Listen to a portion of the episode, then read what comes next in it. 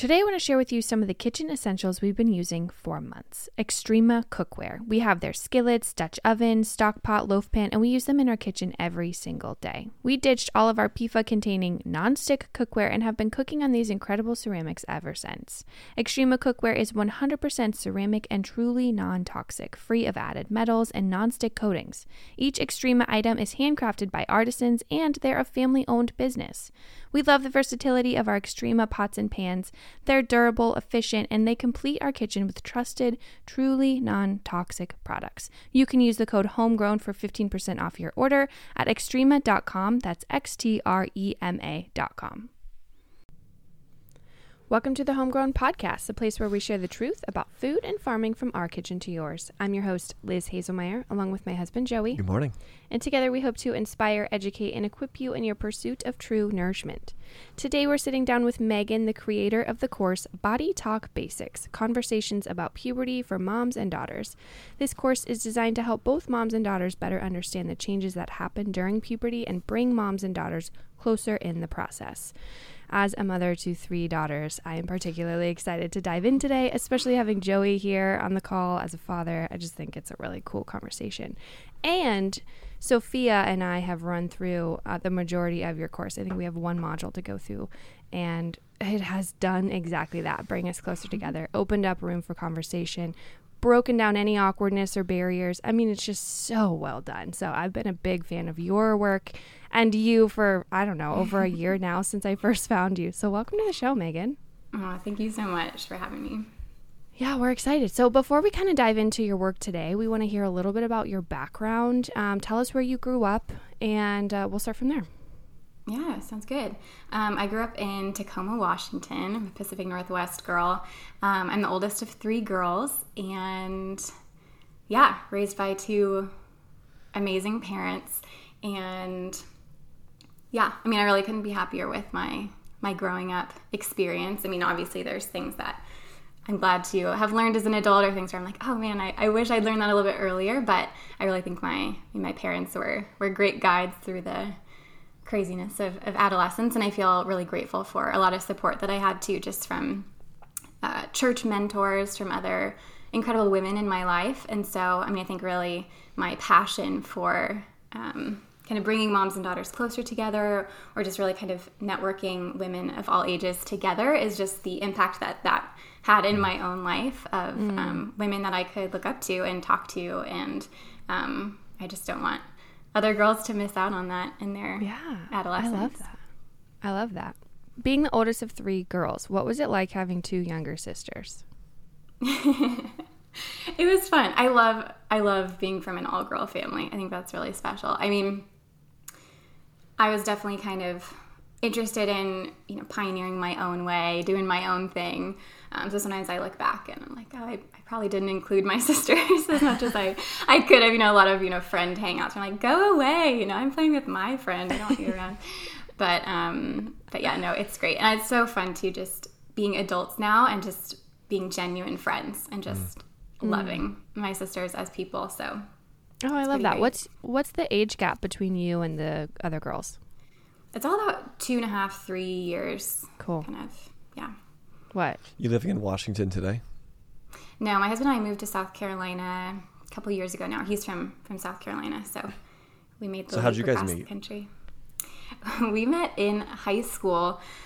We both kind of randomly attended this. It was a Christian Worldviews conference in um, a little college in Tennessee. We were about to be seniors in high school, and it was a two week conference full of lectures and speakers and it was a lot of sitting and you were assigned a seat i didn't know this going in he didn't either you were assigned a seat for the entire two weeks and we were assigned seats next oh, to each other nice. and so we stayed in contact and dated long distance and then eventually ended up going to the same college a couple years into to college but that college in Tennessee was it Johnson University by any chance?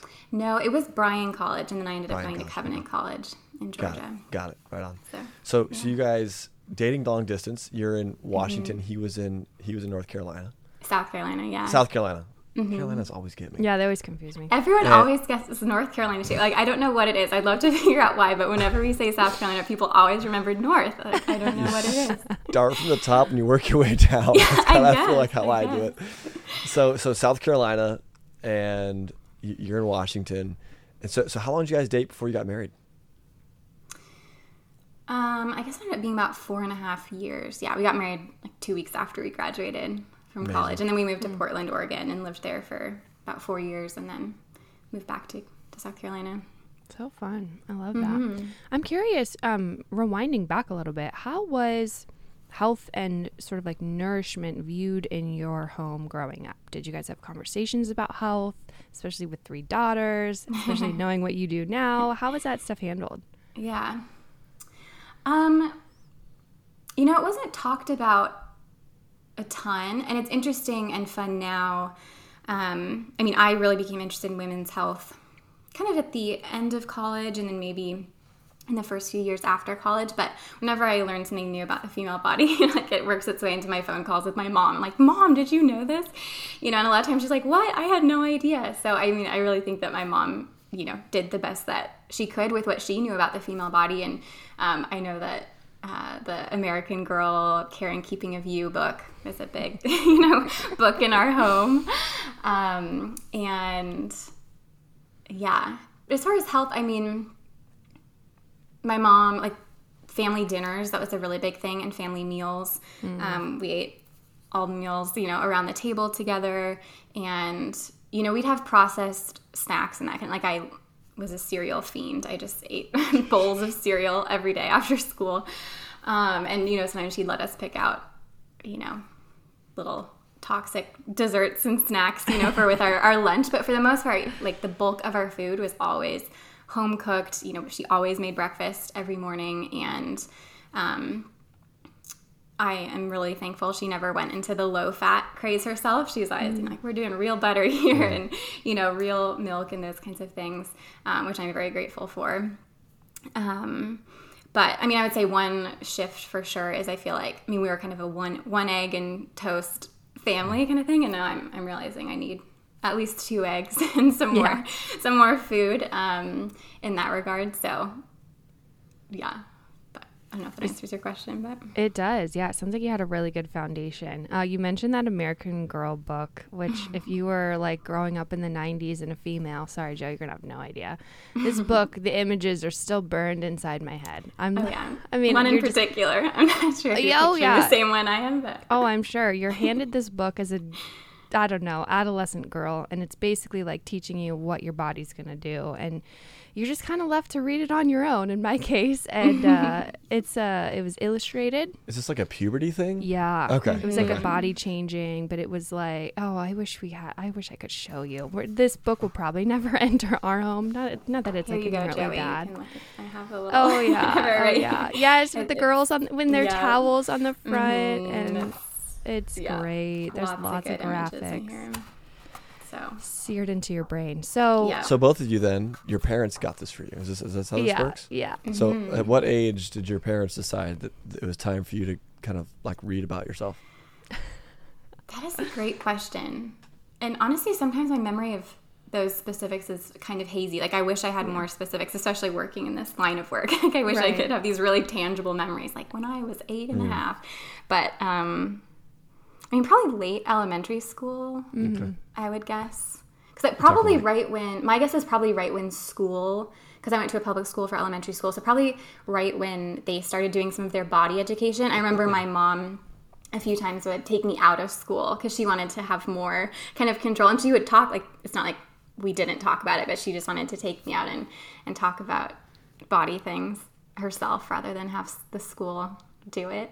Mm-hmm. So does this book fall? Sh- does this book fall short in some ways, or is it squared away? Like uh, you know, I think Megan does a much better job at facilitating that conversation in her course than this book ever did. Got it. I think the book had good intentions because like young girls need to know. I think mm-hmm. mine was the same way. It was like my mom was like, "Well, in the fourth grade, you guys get the period talk in school, and so before then, I want to tell you about it. So here's this book." She mm-hmm. probably told me some other thing, but some of the ways like it was painted to me was like Oh, it really sucks the first time you shave your legs because then you have to shave your legs for the rest of your life. and it's like, it was like this oh thing gosh.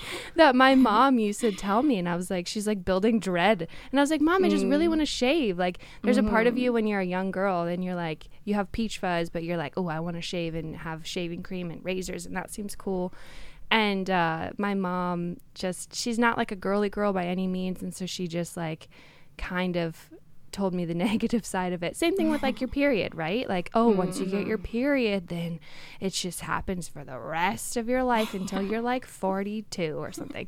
And um which is true. Women experience a lot that that mm-hmm. men don't, but men experience other things. But I mean, like men experience like coming of age, right? Yeah. So like you you wanting to shave your legs, I've never felt that, but I felt like I wanted to shave my face. Yeah, mm-hmm. totally. And I'll tell you right now, you know, women get to shave their legs way before men get to shave their faces. True. And we're out there just like lingering around, feeling like a baby for years. Yeah, that is true. years. It's like most guys. I mean, 19, 20, The the the the the guys that are like you know shaving when they're like 14 is like I don't I mean that's crazy stuff right they're, they're out there yeah they're but, out there yeah I mean for me it was like I wasn't it wasn't until I was like 21 22 until like I could actually grow a beard of any kind mm-hmm. I remember you buy alcohol yeah. Yeah. Say buy alcohol, shave a, you know, shave your beard. It's all coming You're a once. man now. Yeah. yeah. All right. So so you guys were given this. You both were given this book. Is this common? Most most ladies. Get I talked with a lot of women. Yeah, who got the book. Okay, and it's it's just kind of like info only, right? And so maybe where it falls short, where where Megan has kind of come in to kind of fill some voids, is, is in some of that relational component. Totally, and, and just better atomical explanations. Yeah. So so when you guys read this, how did you feel? Like, what what I, I didn't get any books, so I'm, I just am mm, curious. Yeah.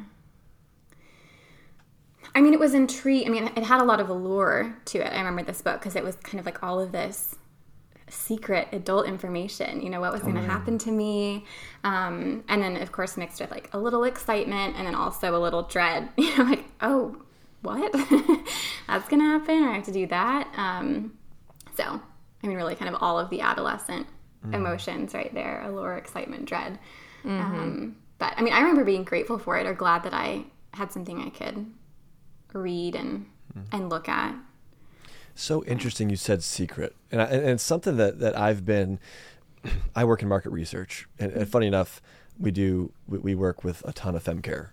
And hmm. there's there's segmentation that we'll do with point of market entries or POM, anyway, POME, POME. So, but point of market entry being like this, these are people that are entering into the FemCare market it's, you know, again, we're looking from like a sales and marketing and positioning point of view. So sometimes, you know, definitely misses the market. Sometimes it gets a, it does a really good job, right?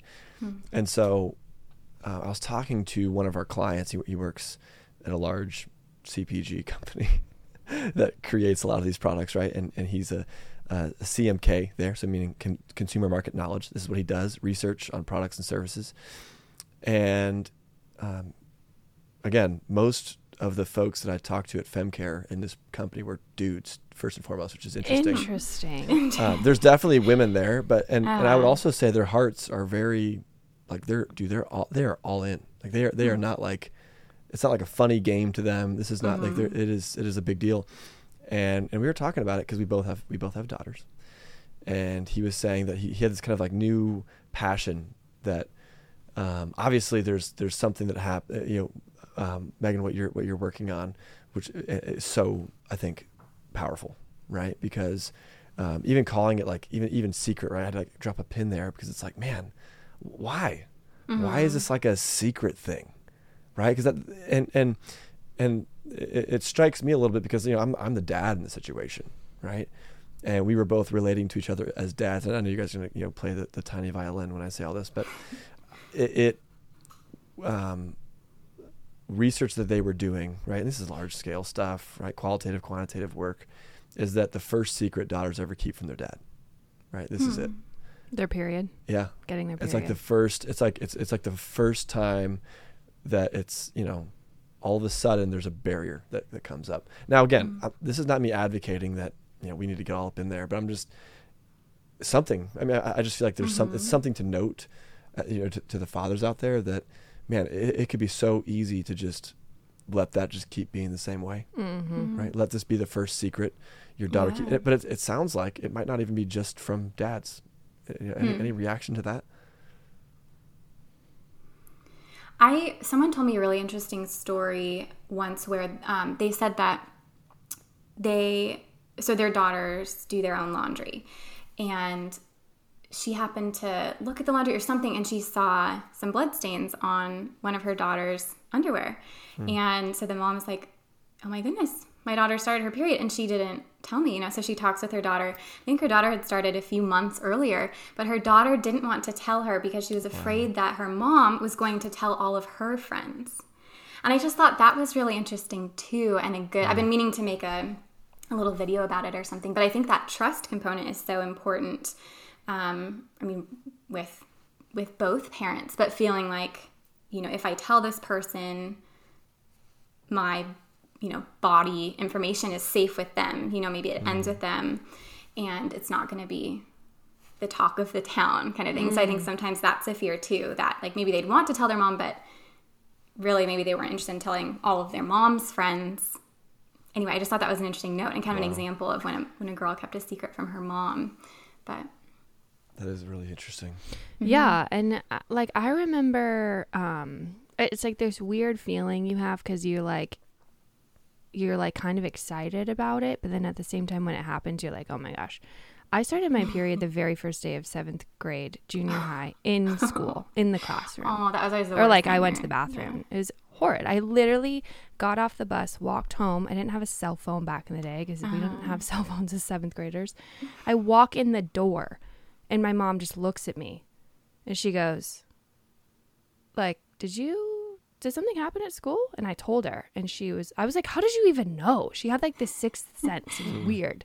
And then I begged her not to go to dance that night because I was like, I don't oh. want to go to dance and wear a leotard. That's my worst nightmare. And she's like, no, movement's good for you. Go. so, so that was my first experience. But I remember like, I didn't even really have to utter those words. Like, she just for some reason knew. Hmm. But we had been having conversation about it. I think she knew like like there's always signs, right? When you yeah. you can see your kids every day changing, but it is a like a weird there's some tension there, especially probably some walls there, unless you have intentionally brought those down, which is mm-hmm. um, kind of what you guys are both talking about. Like it can definitely lead to like this awkward, we don't know how to talk about it. Mm-hmm. We maybe want to forget our own experiences and that's what I love about the course is like you have the moms share really cool pieces, not to where it feels like I'm burdened with now having to be super vulnerable with my mm-hmm. kid that makes me uncomfortable, but in a way that's just like, oh my gosh, this really funny thing happened and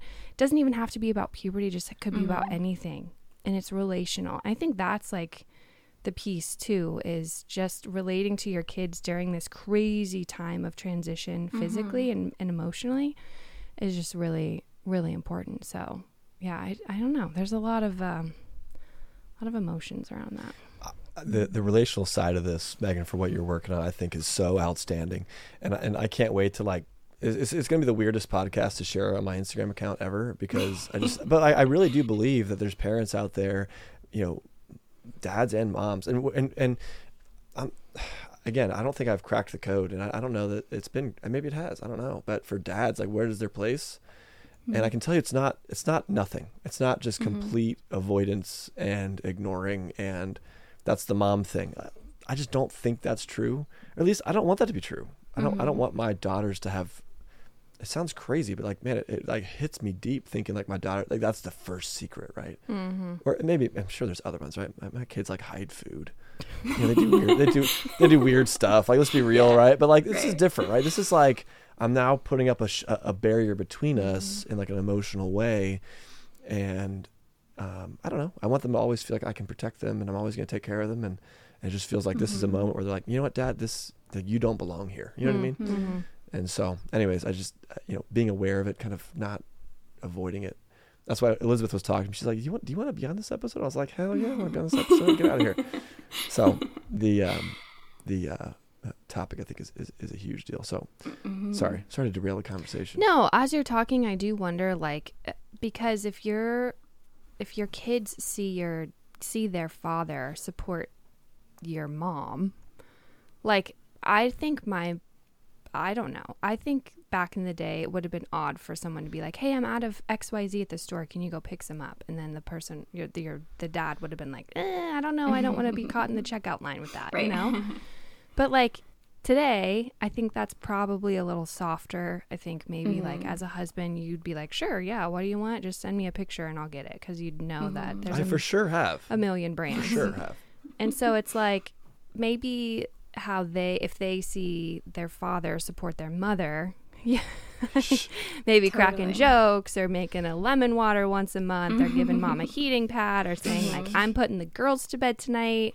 Like any of the above i feel yes. like they would be like oh he's supporting her. And your kids know especially if they're in the bathroom with you all the time like they'll know you know? So i don't know that's an element to it. Mm-hmm. yeah i think that's a great point. I love that yeah, I mean, I was thinking about yeah ways that dads can get involved. I mean, I think one one major way is just learning about mm. the female body, you know, and a lot of adult women don't know this stuff too. So it's not like you know only men don't know, but mm. I think it's just a great opportunity to really dive in, you know, learn about what is happening during the course of a menstrual cycle, learn about some basic body development, um, things that happen, because I think some of that barrier that can happen can just be maybe even that like subconscious uncomfortability with the topic you know on the end of of dads which is totally fair you know? It's like it's so different it's so foreign to you. You have no idea um, what's happening and, and girls can feel that too like what is happening? So i think there can mm-hmm. just be a lot of that energy of like oh i'm kind of scared of these conversations because i don't know what's actually happening um, in any great detail. You know, there's blood, but then that's that's about mm. it. You know, it's loosely connected to reproduction, but then it kind of stops there. Mm. So I think like really trying to understand what does estrogen do, what does progesterone do, and feel like in the body. All of those things can kind of demystify it on your end, and I think then what can happen when really when anyone learns about the female body or the body in general, um, but particularly the female body, I think is um, one compassion i think for all that's happening in the female body in a given month.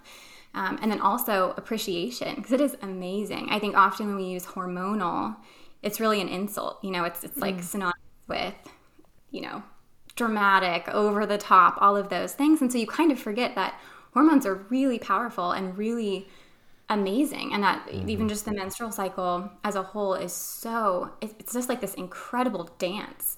And there's all of these moving pieces. And what's so cool about you know girls going through puberty is it's like the first time their body is putting on this dance. And so it'll be a little messy. You know there are parts that don't quite work together at the same time or they don't you know come onto stage at the same time. And so you end up with maybe big mood swings or some you know, period pain, those kinds of things. But I think if you really truly understand like the miracle of what is happening, um, it's less like, where did my little girl go? Now she's just moody or she's just mm-hmm. unpredictable. And instead, it's like, wow, my daughter is going through this epic transformation where this beautiful piece of her physiology is, is kicking into gear that will guide her into adulthood and be this rhythm that she, you know, is in for the next 30 years. And like, how mm-hmm. beautiful is that? So I think um, that's one component for sure. And I don't think it, I don't necessarily think the goal has to be like, you know, we should get dads in the conversation sitting next to moms. Like, mm. like I don't think it has to be. I think that's beautiful if that's part of your relationship already. But I don't necessarily feel like, you know, oh, dads should have an equal part in teaching mm. girls about their bodies or something. Um, but I think fathers knowing about their bodies is a big, a big piece to it. But then also, I think just being a stable presence. I'm, you know, I'm not a dad, and but I can imagine too that as there starts to feel like that difference, like you know, my little girl is changing. I can imagine how there would be um, not a desire, but kind of a natural maybe pulling away a little bit of not exactly not like, oh, the things that used to work, the things we used to to do together, she's not interested anymore, or something mm-hmm. like that. But I think just thinking about kind of the way that puberty can be kind of a, a storm, you know, there's lots of things happening, just really kind of holding to um, the desire to be a stable presence in her life and like leaning in, you know, really mm-hmm. leaning in. It doesn't have to be like, so tell me about your period. You know, it doesn't have to be that kind of leaning in, but it's just like, hey, let's go for ice cream. Like, hey, mm-hmm. writing you a little note in your lunchbox, whatever it is, just reminding her that you are a stable presence in her life. Um, I think that is an amazing role for dads that they can can offer. So mm. I love that. One thing for me that I learned probably like a year ago, which is embarrassing because I'm 31. um, like I had only when you're talking about puberty and like a women's cycle, I'd only heard about the menstruating phase, like your actual mm-hmm. period. I didn't know there were the other three weeks of the month yeah. were critical elements. So can you run right. us through like each what are there four segments, three segments? Can you run us through each of those phases? Sure, yeah. And so the interesting thing is people will kind of lump different phases together in slightly different ways. So, you know, there'll be some variation, but the okay. I'll explain it. Totally. Um, and kind of how I, I teach it in the course. So, um, really, it the menstrual cycle starts with the period. And even though really the period is the last thing to happen in the chain of events, we start the menstrual cycle with the period because it's the easiest to see. You know, it's mm, red, mm-hmm. your underwear, you can be like, okay, now I can start counting because a lot of the other things are a little bit more uh, mysterious and internal. Um, so you have the your period, which is the lining of the uterus that had been prepared really the entire you know three weeks leading up to the period, where it is released um, through the vagina because the body knows there is no baby that needs this lining of blood and nutrients. And so after the blood is released, after the lining is released, it starts like immediately over. So you have follicles, which are so you have like eggs that are inside follicles. The follicles are kind of like a little sac that covers the egg inside the ovary, and they're immature eggs, but they are growing. And really, I mean, in the the course, I kind of explain that they start growing then, but really it's a few months that they're in this process of growing. But for the sake of ease, they're starting to grow. And as they're growing, they're putting off estrogen. Estrogen is communicating to the uh, uterine lining again hey, you need to start growing a lining of blood and nutrients kind of to be ready for us, to be ready for an egg if it makes it over to you. Um, so that the eggs and the follicle they're growing developing eventually one will win out it'll be the biggest it will continue to grow um, and when it reaches a certain point the egg will be kicked out of the ovary and into the fallopian tube. And so when it's kicked out of the ovary, we call that ovulation. The egg is ovulated, um, it's left the ovary, and in the fallopian tube or the uterine tube, there's kind of like these little, almost like little brooms that are kind of sweeping the egg along as the egg is headed towards the uterus. And so this is when fertilization can happen. Um, and when the um, egg is released, it leaves the follicle behind. It leaves that little egg sac that had been growing in in the ovary. It leaves it behind in the ovary. And what's so amazing is that it very, very quickly transforms into a gland called a corpus luteum, a yellow body. And it starts producing progesterone. So you kind of have your two main um, menstrual cycle hormones, estrogen and progesterone. Um, estrogen is, is the hormone of growth, you know, it's growing the ovaries, growing the, the uterine lining. And progesterone is kind of your um, stabilizing and warming hormone. So the corpus luteum is still looking out for that egg that's now on its journey to the, the uterus and it's saying, hey, uterus, don't let go of that lining of blood and nutrients in case the egg needs it and gets fertilized and it's going to implant in the uterus. So it's just saying like, hey, don't don't let it go yet um, and progesterone, so it's like the progestation hormone. It also tells your body to heat up, so it stimulates your thyroid. So if you take your temperature every day before you get out of bed, what you'll often see is after ovulation is this little spike in your temperature where you're actually warmer the second half of your cycle um, because your body is kind of heating things up in there, getting it nice and cozy. Um, and also, a little side note, I think it's so helpful to, to think about nourishment as it's connected with hormones too because because progesterone is stimulating your thyroid your metabolism act, is actually ramping up. And so you need you know somewhere between 2 and 400 more calories in that second half of your cycle just because your body is you know has been ramped up um, so a lot of times when girls think about being really snacky before their periods mm. and all those kinds of things, you know, your body's just like, yeah, because I'm needing more energy, and you're thinking you're just this stable being that's the same from day to day, and really, in reality, it's not. So anyway, you have the corpus luteum. It's it's sending off that progesterone, but it's only going to live um, for. I mean, it, everyone's a little bit different, but you know, between maybe 11, 14 days. And if in that window of time it doesn't get the signal from the egg that it's been fertilized, it knows there's no fertilized egg. And so it the corpus luteum dies off. And so as it dies off it's not sending out that message of progesterone anymore to your uterus saying don't let go of that lining of blood and, and nutrients. And so then it has this dip of progesterone and your body knows okay we can we can let go of this. Like all right guys show's over. You know no no fertilized egg here let's get going again and so then you just start that cycle again mm-hmm. so it's really I mean, your energy levels, your I mean sometimes people even talk about like around ovulation their sense of smell is a lot better. You know like there's so many ways that hormones mm.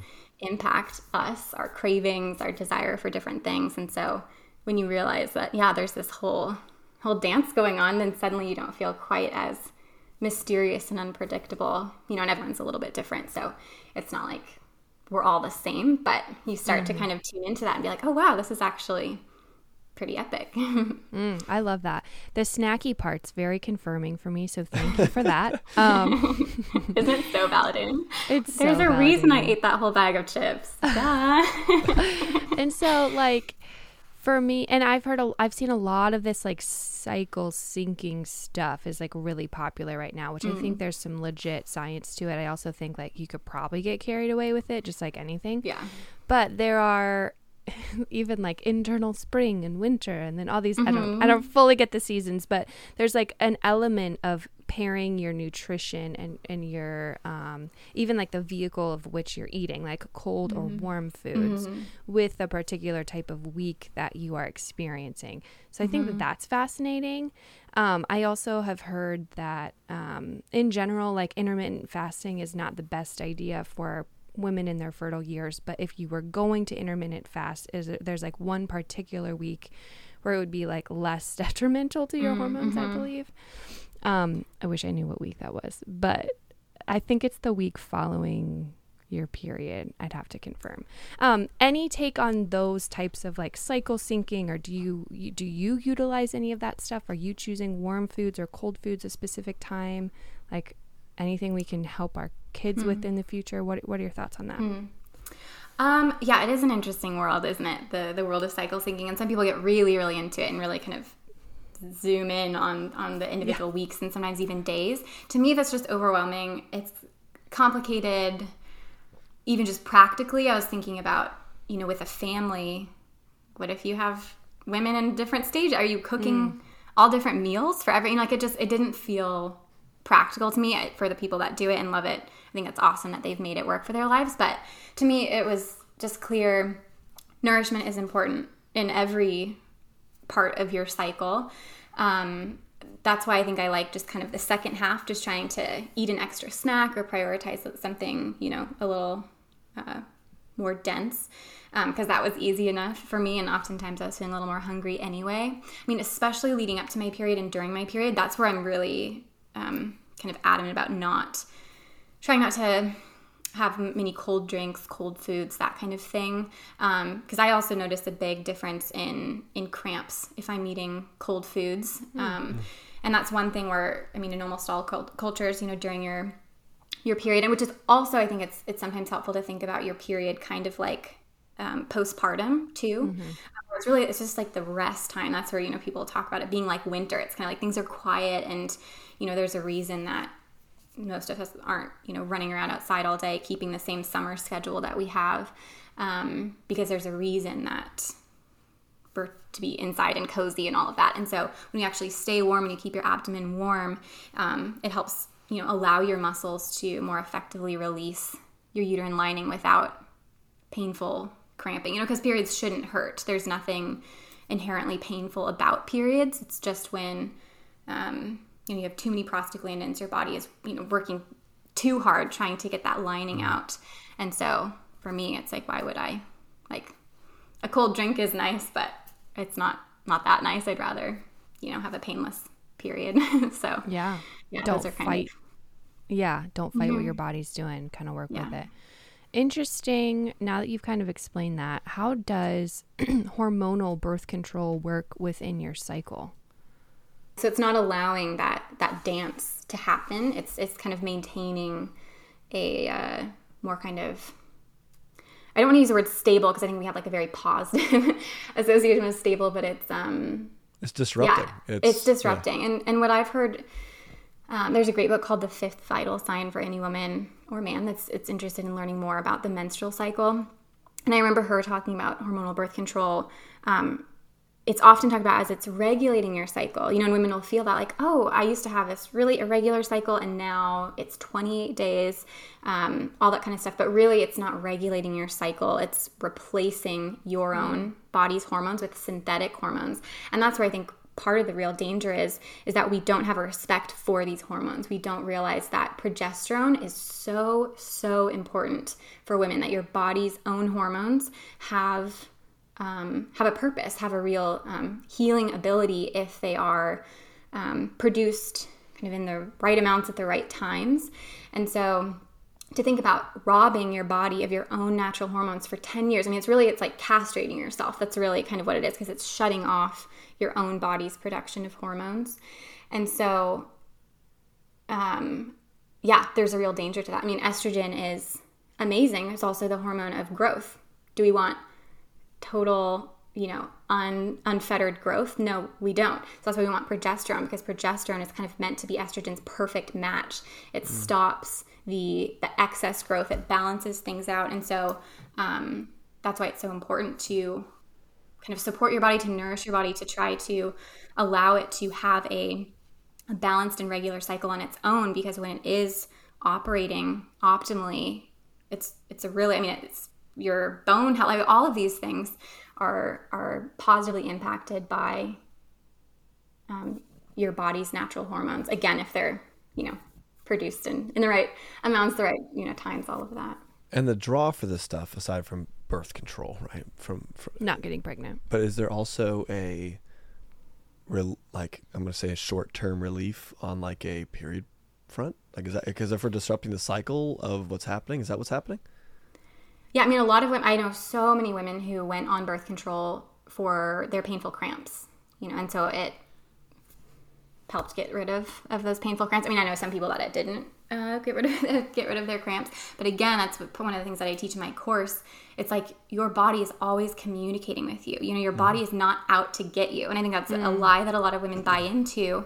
Um, based on how women's bodies are talked about, it's like right from the beginning, you think that you got the short end of the stick by being a woman because like look at this life of biological pain you're about to endure. Um, but instead it's like no all like our body you know isn't out to get us. In fact i mean i believe our bodies were designed very wisely very intentionally. And um, i don't think a life of pain is god's will or the design of of the world. Um, and so when we actually learn period pain isn't normal it's common but not normal then it's like, oh, what is my body even telling me? Because if you just hear like period pain's part of being a woman, you never stop to ask, well, is there something my body needs? You just think my body's doing its thing. It's just being a woman, which sucks, you know? Mm-hmm. But instead of you realize, oh my gosh, my body is really screaming. I talk about um, the menstrual cycle, or really like the, the, period is like a smoke alarm. Is how I talk about, talk about it in my course. You know, a smoke alarm is there to let you know when there's smoke. And often we forget that we have smoke alarms until smoke is filling a room and then it lets out that painful alarm. And so that's why things like hormonal birth control or a lot of the ways that women's health is often addressed is it's like stupid smoke alarm you know like we, we turn the blame to the loud noise in our ears rather than being like okay where is the smoke coming from because the smoke is in fact telling us that there is a, a bigger issue. You know, my kitchen on, kitchen is on fire or whatever. And so, instead, we want to blame the smoke detector or we want to take it down, you know, shut it off, rather than getting to more of the root issue. And so that's why if we realize that our periods, our menstrual cycles, our whole bodies really are designed to kind of let us know when when things are off and when we need to slow down when we need to eat more you know it doesn't always tell us as explicitly as we would like but if we start to realize, like, oh, this is a chance for some detective work here of, of what I can do to try to figure out what my body needs, it's in fact really empowering. Wow, I love that. I think that makes way more sense. And yeah, that answers my question perfectly because it is not this regulating of a natural system in our body, it's full on replacing it. And so I always thought it was odd because I was on hormone, hormonal birth control for, I don't know, five or six years. And I would always ask them, is this going to affect my fertility in the future? And they'd say, no, no, no, no, no, no. It has nothing to do with that which, you know, whatever, that's their professional opinion. But I just think it's odd that we literally shut off our body's natural ability to function in one area for years, mm-hmm. sometimes starting after a girl's first period. I know, I when know. she hasn't even had time to like really perfect it. Mm-hmm. And then we pretend like doesn't have any impact. I'm sorry, mm-hmm. if I mm-hmm. shut off my own digestion for even a month and you put me on a feeding tube, right. you're going to bet I'm going to have issues reacclimating to eating normal food. Mm-hmm. So I just think mm-hmm. it's a wild assumption that we're good to go with these hormone replacing methodologies. So thank you for explaining that because it actually mm-hmm. is super helpful. Um, I'm so curious. I know you designed the course because you have a heart and passion about this area, which is very evident. Mm-hmm. But um, tell us a little bit about what the course is and what it ro- walks through. You don't have to hit every single module, but just like a sky level view, because I know we're going to have a lot of listeners who have younger daughters who are mm-hmm. very interested in facilitating this conversation and they want to kind of know what to expect when they would walk through something like this. Yeah, totally. Um, well, so it starts with just explaining what puberty is, and, and the kind of analogy I give for for puberty is that it's like a play because I think it's helpful to realize like you know, there's all of these different departments, all these different aspects that are trying to come together, and just kind of starting the course with a sense of like it's okay if it's a little messy, a little confusing, a little exciting. You know, like all of those things are very valid because this is a really big thing that's going to be happening in your body, and there are all of these different kind of acts that will um, happen as you go through your your development. So um, that's kind of where things start, and then the foundation is really I call it introducing your body and just making sure that girls know their anatomy. You know, know the names of their body parts. So, and I love little like fun facts and word meanings and things like that. So those are thrown in as well. And then it kind of transitions into breast development because often that's the first um, stage of development that girls go through. Often it's it's either breast development or um, like body hair or body odor. Sometimes they're you know one's first. Um, but so we walk through breast development, kind of what to expect, breast buds, all of those things, um, and then it goes into body odor, body hair um, where body hair grows, where it's totally normal for, for body hair to grow. I think there's a lot of misunderstanding, you know, about mm. where body hair is going to show up. And um, so I try to clear some of that up. And then after that, I dive into the menstrual cycle, and it's called Period Peace, is the module. And that's really the longest module by far, just because I really wanted girls to have a solid understanding of what was happening in each phase of their menstrual cycle. And we talk through, you know, what are some some tips for avoiding period pain. I don't make any claims like your daughter will never experience period pain if she takes my course, but I just give some ideas. Like these are things that you can do that can have some positive impacts on um, on your period experience.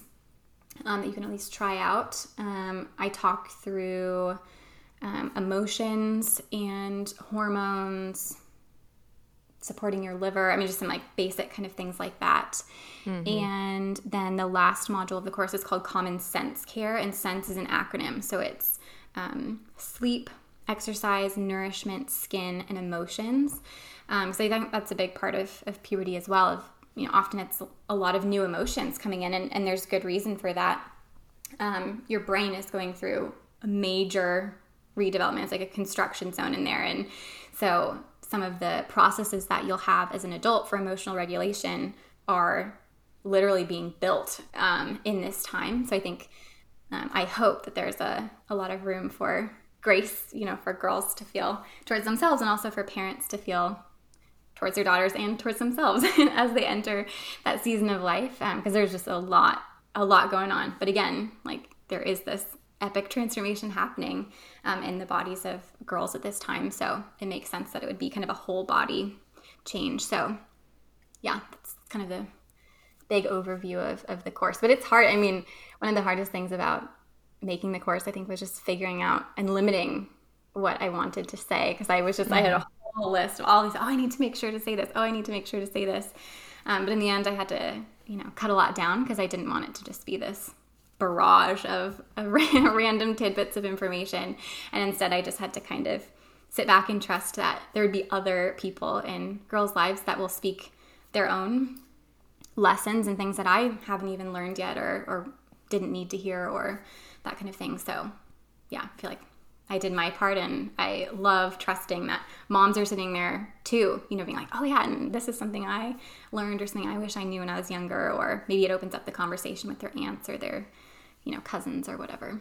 Mm-hmm. It totally does. The other cool thing is that you send a physical workbook for people mm-hmm. to look through. Um, you have like the period playbook, I think is what it's called. Mm-hmm.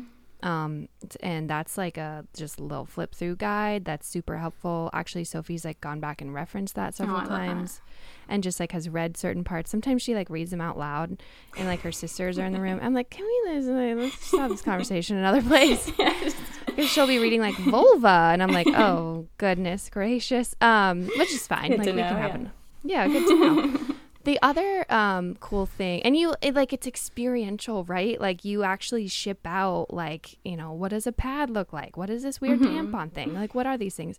and then you also give suggestions for, like, hey, let's talk about body odor, and you want to avoid deodorant with aluminum. So, what are some good brands, and what what can we look for? Like, you've really thought through so much information, and it it's not overwhelming at all. Okay. The other cool thing that was really impactful for um, our family was like you on screen talking to us like mother or daughter gives the daughter another like trusted female to look up to. Because mm. I, I, one time I was making tea and Sophie was like Megan says she drinks red raspberry leaf tea when she's on her period. And so when I start my period can you buy me some? Because I think that's what I want to do too.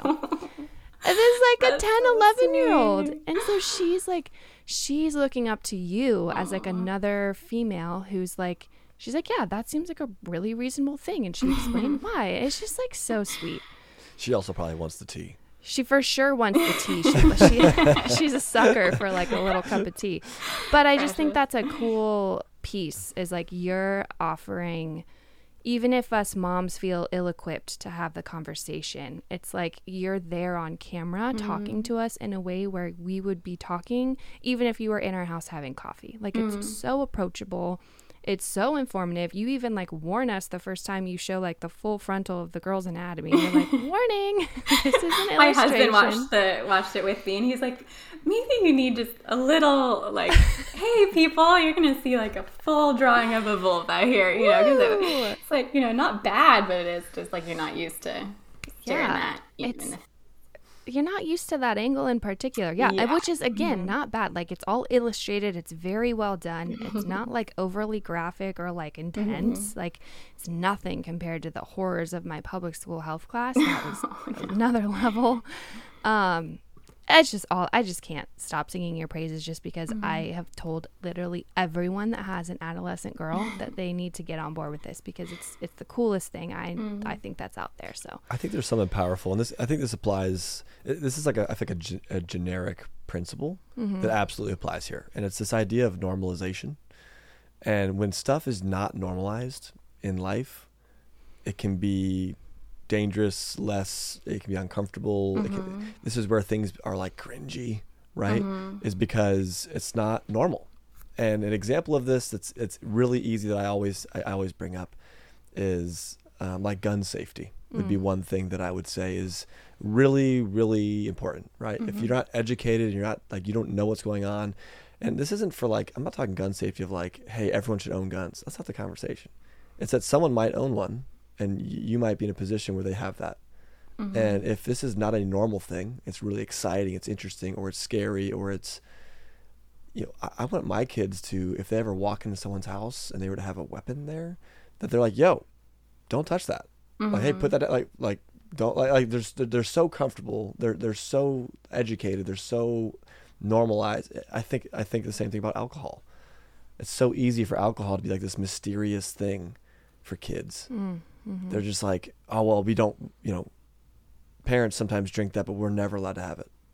And again, again, another topic that's probably open for major debate. but I'm like, man, it's so easy to create these auras around things, and, mm-hmm. and I'm kind of getting the sense here with with when it comes to maturity and pu- you know puberty for for girls and for for guys, honestly, for anyone. It's it's becomes this like we don't talk about it.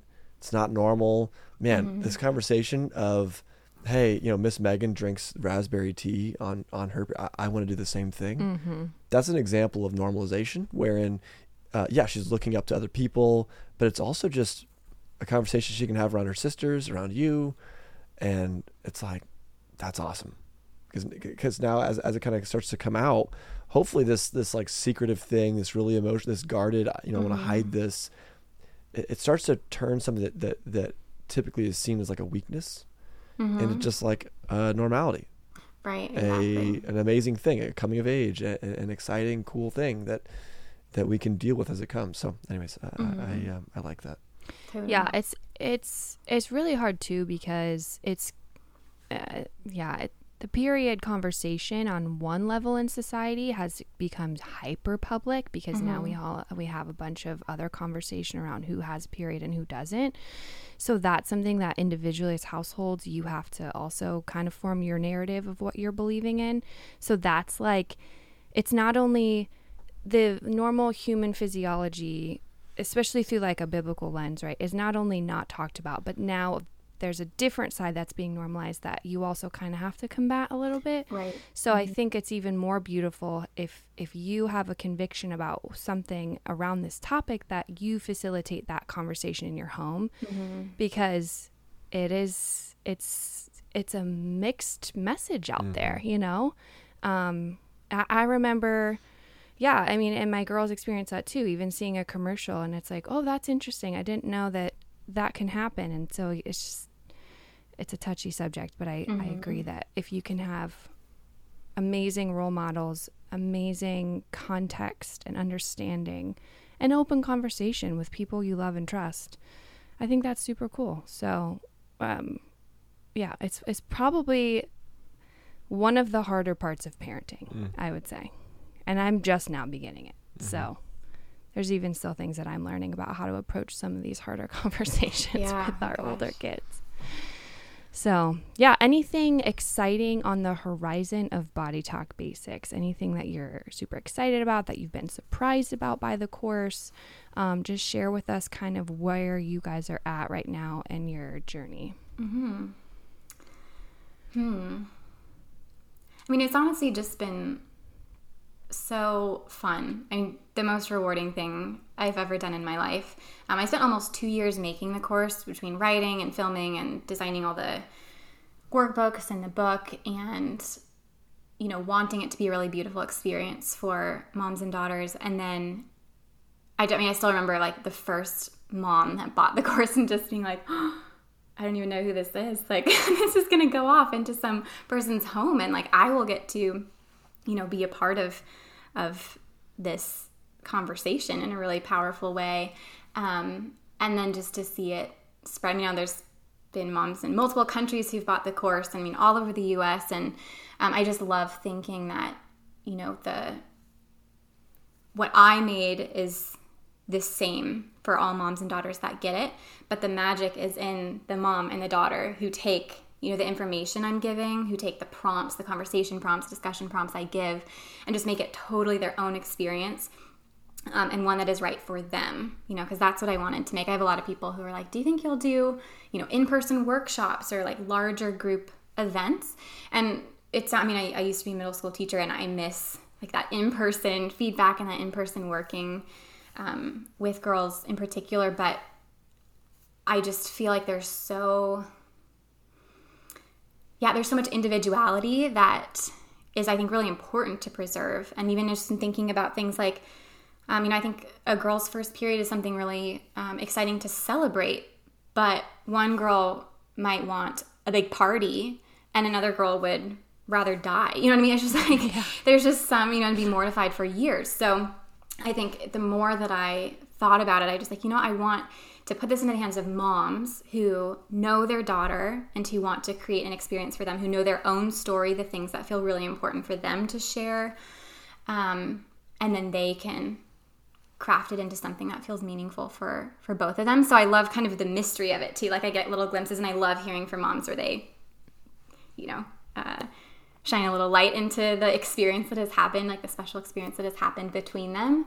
Um, but it's also kind of fun and, and magical to think like I don't. I mean, I know what I said in the course, but I don't know all of the kinds of conversations that are happening mm. because of of what I started. So mm-hmm. I just think that's so yeah, so incredible. And I just love, yeah, I've just heard from so many moms that uh, they feel so much more close to their daughter and that their daughter is, you know, one of my favorite things to hear is like, oh, my daughter, um, I thought she was just a really private person, but now I'm realizing like she's really opening up to me. And I mean, some moms will say like their daughter will start questions or conversations with like, um, remember when Miss Megan said, you know, and like there's kind of becomes this third point that happens. Like you both have this experience together. Mm-hmm.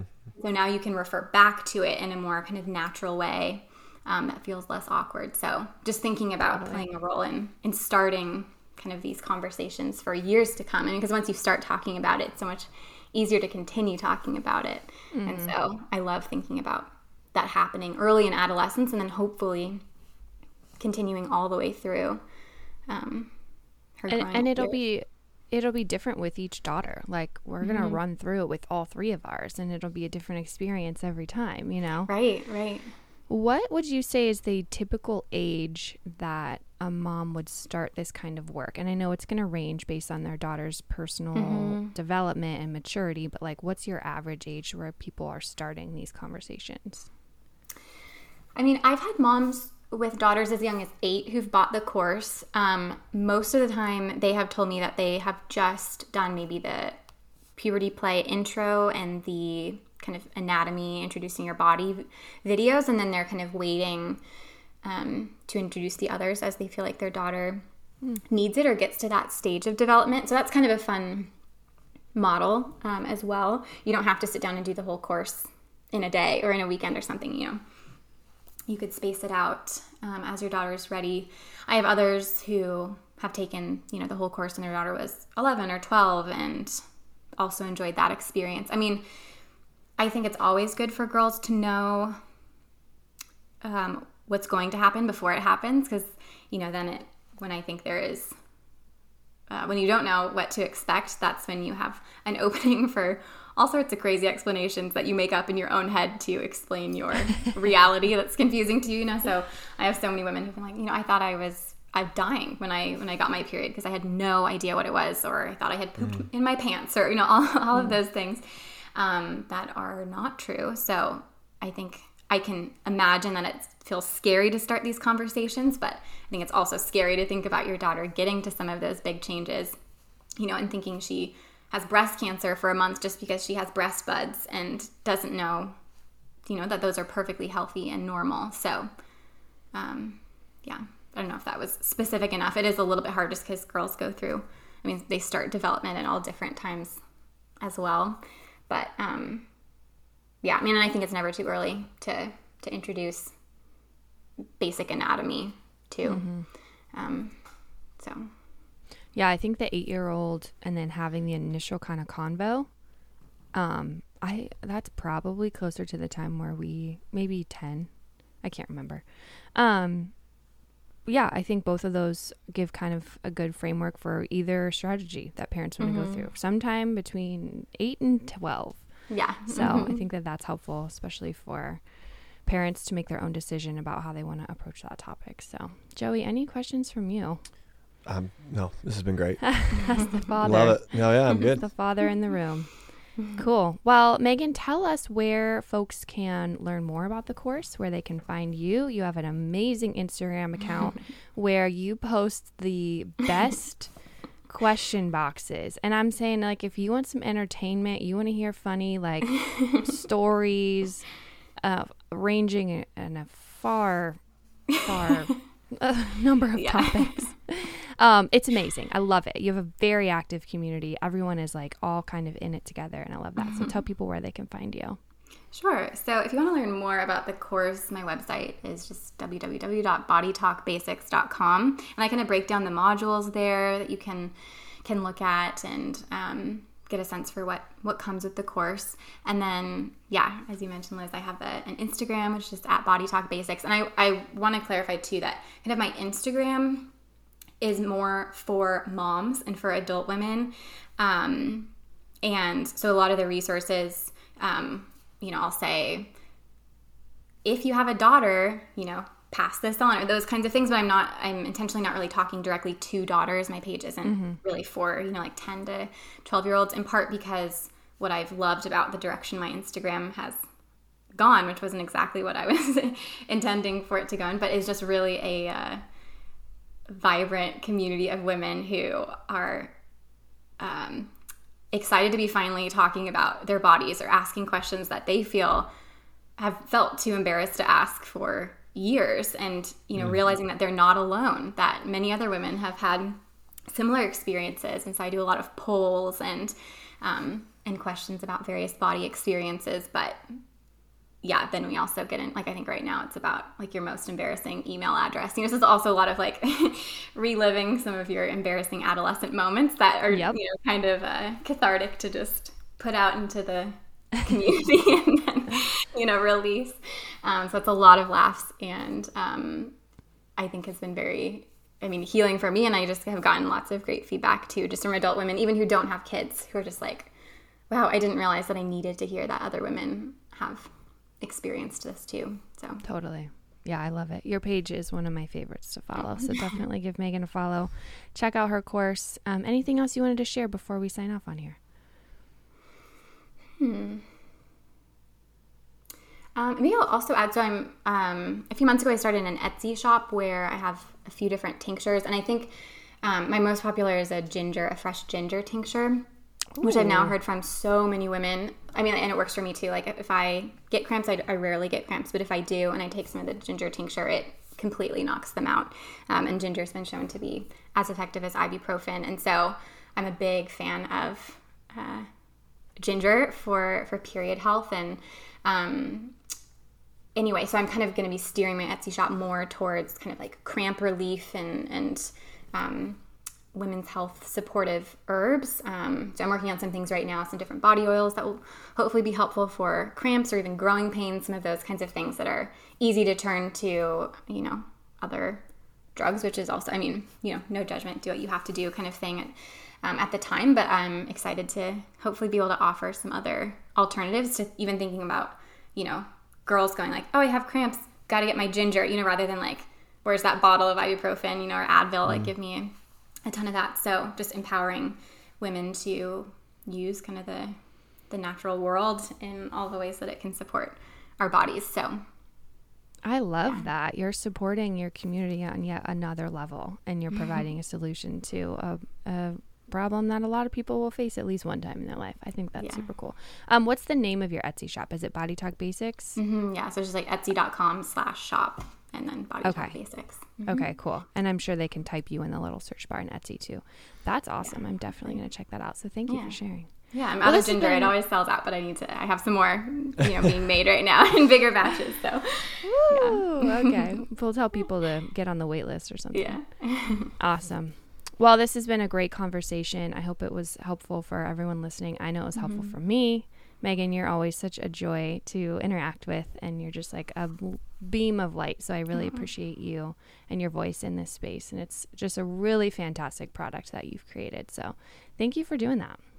Yeah, it's truly my pleasure and my honor. So thank you so much for for having me on the show. And yeah, I hope that this is helpful for moms, you know, who have daughters who are this age, and maybe moms who have daughters who are a long way off, but still, I hope this gives them hope that mm. there is support out there for them and that this can be a really beautiful time in their relationship with their daughter mm. and not one to be scared of or avoided or you know those dreaded preteen years. You know there can be a lot of, of life and excitement and, and bonding um, in that time too. So totally. I love it. Thank you megan. We'll talk awesome. soon. All right. Thank you. Bye If you're still cooking in non-stick pans, it's time to ditch the toxins and upgrade your kitchen. Xtrema has been a wonderful addition to our family's collection of non-toxic cookware. I cook in their 9-inch skillet just about every single day. And if you're ready to upgrade your pots and pans, go to xtrema.com and use the code homegrown for 15% off your order. And with that, Megan has left the virtual chat. If you're a dad out there and you're listening to this, you made it. Good job. You did it. I'm impressed. Well done. Yeah. Seriously, I'm impressed. That's so cool. That's yeah. really cool. I love it. This uh what is a tincture? I'm sorry. uh, uh, so a tincture would be um, like think of the stuff that uh, your mom uses in her office okay. often. It's usually like a hyper concentrated solution that comes in like a dropper bottle Got that it. you'd use like a portion of it. Understood. Like a liquid vehicle for some sort of medicinal like a reduction. herb. Yeah like uh yeah the tincture. Okay. What, what is tincture? Like what is that? I just explained it. I know but I just where does that come from? Like, what? oh, I don't know. It's like an old apothecary term, but I mean, ginger sounds so fancy. I just does like, it? Wow, you haven't been in the holistic health space in a minute. Tinctures, huh? Tincture is a very common term. I'm sorry if I assumed everyone knew what that meant, I, but I definitely I was like, I wrote it down. I'm like tincture. Your mom's a holistic practitioner. I typed or I wrote down T I N K S H E R. Is that how you spell this? Nope, but that's okay. Okay, tincture. That's it's that's a C, but um, yeah. Anyways yeah, what what is what are your thoughts? Well, I, I think that man, you know, people that take on challenges in the world that have been just it's it's almost like people are just like okay to leave things, you know, well enough alone, right? And Megan was like, nah, that's you know, I'm not I'm not gonna leave this one alone, and I love that. I think that's super cool. I'm I'm as a dad of daughters, I'm so thankful to have been on the episode because I don't know, in life, you don't want to get ambushed by anything, right? Right. As a dude, be prepared. Be prepared in the best way, right? Not in like a hunker down, you know, hide behind this. You know what I mean? This is like, how can you be prepared to take care of your family? This is just one of those ways. So I'm I'm, I'm into it. It's proactive. Do you feel more compassion? Compassion for the female experience. In what way? Like, I don't know. Just from hearing about it, do you feel? I mean, maybe you always felt compassionate. I don't really know. Um, empathetic. Do you understand? Like, what are your thoughts? I think, uh, like, I guess where my my mind goes me is I don't feel bad for you when it happens. Is that mm. what you is that what you're looking for? No, I don't want you to feel bad for me. Okay, so I don't. But, but what I what I feel is like more prepared now to help. Hmm. Yeah, that's great. I think that's having great. education and understanding is like, hey, like this this is where we are. I mean, I'm already thinking about like warm foods and drinks and things that we can be, you know, setting up and. But, I mean, I don't know. Anyways. Hmm.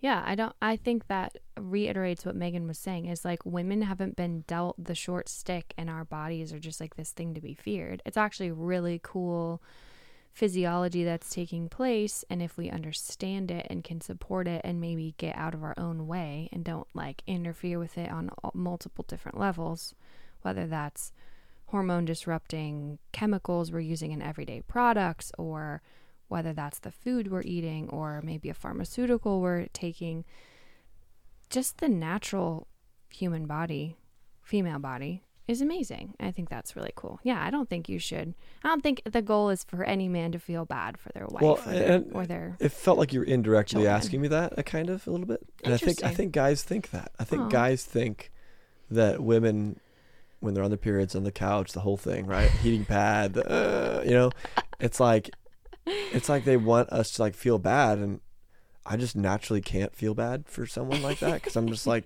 hey, you know what, like this is this is it, man. Like, you know, what do you want me to do? And and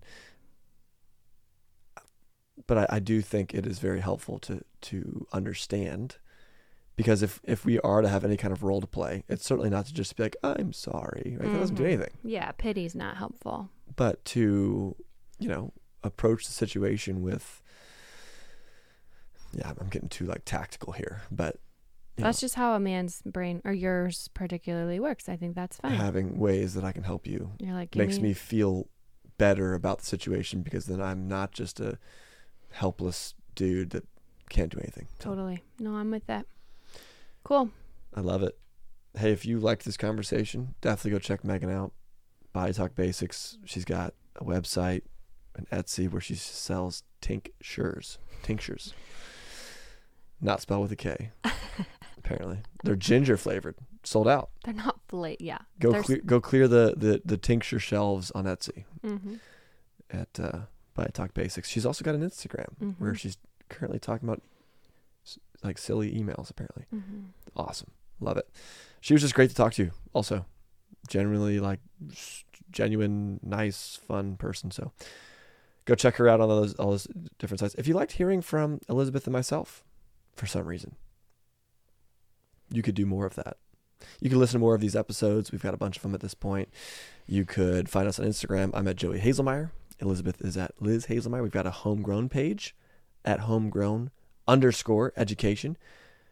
And we're also creating some things. No tinctures just yet. But whenever this episode drops, we're getting pretty close to the launch of, of our site. Some of the products and things that we're going to be setting people up with. Mm, are you breaking the news right now? Well, you know, I don't know when this is going to go out, so I'm, I'm thinking that the news won't be too too uh, abruptly broken at this point. Maybe it will. Anyways, if you're hearing it now, and this is the first time you're hearing it, uh, we're, we're we're launching we're launching a page, and that is Haselmayer Goods. ShopTheH.com. You can go there and find all kinds of awesome stuff. But to start, we're looking at sourdough kits. We're looking at lard soap, some kind of apparatus to scrub your dishes with. Stay tuned for more about that. And maybe some warm beverages. Mm-hmm. Maybe something you could drink when you're, you know, on your period. Mm-hmm. Maybe. Maybe. Who knows? We've also got a Twitter now. That's interesting. We do. It is. We're learning Twitter. Homegrown underscore edu. I believe. Go check. Go go hit up our Twitter page. Follow us on there so we can Tweet. tweet at you. We're gonna figure that out. It's gonna be awesome. We've also got resources and things for you to learn about nutrition, about food, about sourcing food, about making sourdough bread, about raw dairy. We have all that on our website. It's at homegrown www.homegrowneducation.org. Go on there if you want to support us, support yourself with with nourishing foods.